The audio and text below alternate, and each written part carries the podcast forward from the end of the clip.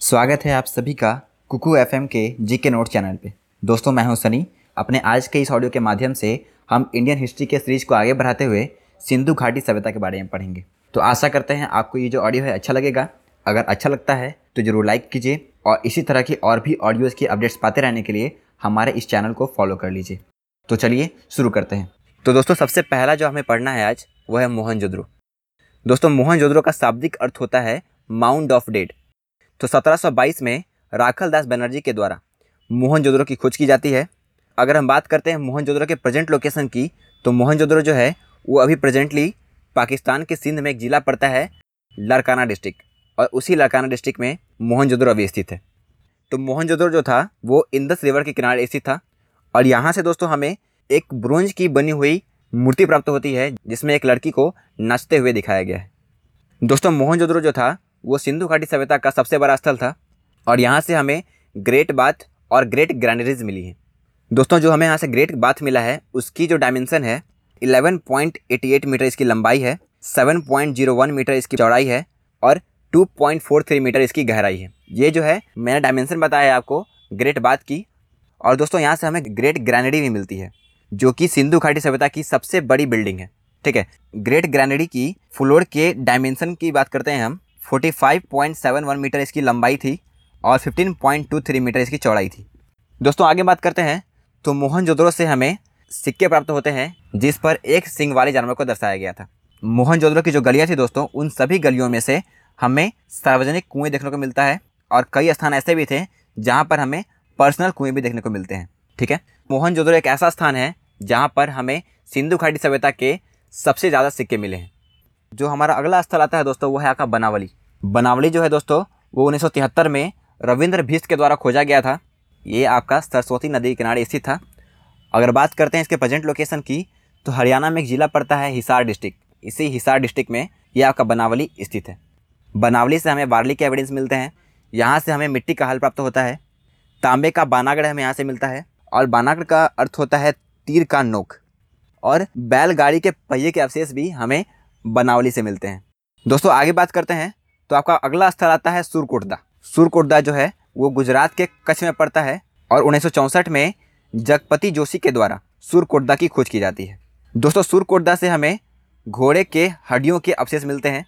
हमारा अगला स्थल आता है दोस्तों सूत कांगेडोर सूत कांगेडोर जो है दोस्तों, वो पाकिस्तान के बलूचिस्तान में पड़ता है और उन्नीस सौ सताईस में सर एम अस्टीन के द्वारा सूत कांगेडोर की खोज की जाती है। दोस्तों, सूत कांगेडोर से हमें एविडेंस मिलते हैं कि सिंधु घाटी सभ्यता के जो लोग थे, वो बेबी लोन के साथ ट्रेड किया करते थे। ठीक है? यहाँ से हमें कॉपर की बनी हुई कुल्हाड़ी मिलती है। मानव अस्थि के राख भी हमें यहाँ से मिलते हैं। यहाँ से हमें राख से भरा हुआ बर्तन भी प्राप्त होता है। तो हमारा अगला स्थल आता है दोस्तों, कोट डीजी, और इसकी खोज की गई थी 1935 में फजल अहमद के द्वारा। तो कोट डीजी जो है दोस्तों, वो आपका इंदस रिवर के किनारे स्थित था, और प्रेजेंटली ये पाकिस्तान के सिंध में पड़ता है। दोस्तों, आगे बात करें। चूल्हे का अवशेष हमें यहाँ से मिला है और कच्चे ईंटों का अवशेष भी हमें कोट डीजी से मिलता है। तो दोस्तों, मैंने बताया था आपको कि सिंधु घाटी सभ्यता जो है, वो प्रोटो हिस्टोरिक एज से बिलोंग करती है। प्रोटो हिस्टोरिक एज से बिलोंग करती है, इसका अर्थ ये हुआ कि सिंधु घाटी सभ्यता से हमें लिपि जो है, वो मिली है और इस लिपि को अभी तक हम डिकोड नहीं कर पाए और दोस्तों, आगे बात करें तो सिंधु घाटी सभ्यता में जो लोग हुआ करते थे, उनके द्वारा जो राइटिंग स्टाइल फॉलो की जाती थी, वो कौन सी थी? तो बॉस्ट्रोफेडन राइटिंग स्टाइल बॉस्ट्रोफेडन इसका अर्थ ये हुआ कि जो वहाँ के लोग हुआ करते थे, वो लेफ़्ट से लिखना शुरू करते थे और राइट हैंड साइड तक जाते थे। और फिर राइट से ही शुरू करते थे और लेफ़्ट तक जाते थे। और इसी तरह की राइटिंग स्टाइल को सिंधु घाटी सभ्यता में फॉलो किया जाता था। दोस्तों, आगे बात करें तो सिंधु घाटी सभ्यता में लोगों के द्वारा अपने आइडियाज़ को एक्सप्रेस करने के लिए, अपने फीलिंग्स को एक दूसरे को बताने के लिए पिक्चर्स का सहारा लिया जाता था। तो हमने बताया था आपको वेल टाउन प्लानिंग सिस्टम हमें सिंधु घाटी सभ्यता में देखने को मिलता है। और अगर हम बात करते हैं टाउन प्लानिंग की तो सिंधु घाटी सभ्यता में जो रोड हुआ करते थे, वो एक दूसरे को 90 डिग्री पर कट करती थी। यानी यहाँ पर हमें ग्रिड पैटर्न देखने को मिलता था। वहाँ की जो गलियाँ और सड़कें होती थी, वो 9 फीट से लेकर चौंतीस फीट तक चौड़ाई हुआ करती थी वहाँ की रोड की। एक इंपॉर्टेंट चीज़ जो आपको ध्यान में रखना है, कि सिंधु घाटी सभ्यता में जो शहर होते थे, उनको दो भागों में बांटा जाता था। पहला आपका पश्चिमी भाग, दूसरा आपका पूर्वी भाग। पश्चिमी भाग यानी वेस्टर्न पार्ट, पूर्वी भाग यानी ईस्टर्न पार्ट। दोस्तों, जो आपका पश्चिमी भाग था, वो ऊंचाई पर बसा हुआ था और इसके चारों तरफ़ हमें सुरक्षा के दीवार देखने को मिलते हैं। और अगर हम बात करते हैं पूर्वी भाग का तो पूर्वी भाग पश्चिमी भाग के मुकाबले नीचे बसा हुआ था और इसके चारों तरफ़ हमें कोई भी दीवार देखने को नहीं मिलता है। दोस्तों, आगे बात करें तो कालीबंगन एकमात्र ऐसा स्थान है जहाँ पे हमें पश्चिमी भाग और पूर्वी भाग इन दोनों में ही सुरक्षा के लिए दीवार देखने को मिलते हैं। ठीक है? और धोलावीरा जो है, वो तीन भागों में बटा हुआ था दोस्तों। हमने बताया आपको, पश्चिमी भाग और पूर्वी भाग, लेकिन धोलावीरा में तीन भागों में बटा हुआ था। और आगे बात करें दोस्तों तो चहुंद्रो एकमात्र ऐसा स्थान है जहाँ पर हमें कोई भी सुरक्षा के लिए दीवार देखने को नहीं मिलते। हैं ठीक है? दोस्तों, आगे बात करते हैं तो सिंधु घाटी सभ्यता में हमें एक वेल ड्रेनेज सिस्टम भी देखने को मिलता है। यहाँ पे जो गलियाँ होती थी, उन प्रत्येक गलियों में एक से दो फीट गहरी नालियाँ देखने को मिलती हैं। नालियों को दोस्तों, ईट और पत्थरों से ढका जाता था, ठीक है?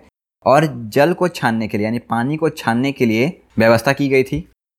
दोस्तों, आपको ध्यान रखना है कि सिंधु घाटी सभ्यता में पकी हुई ईटों का प्रयोग किया जाता था, और जो पकी हुई ईंटें प्रयोग की जाती थी, उसकी डायमेंशन कितनी होती थी?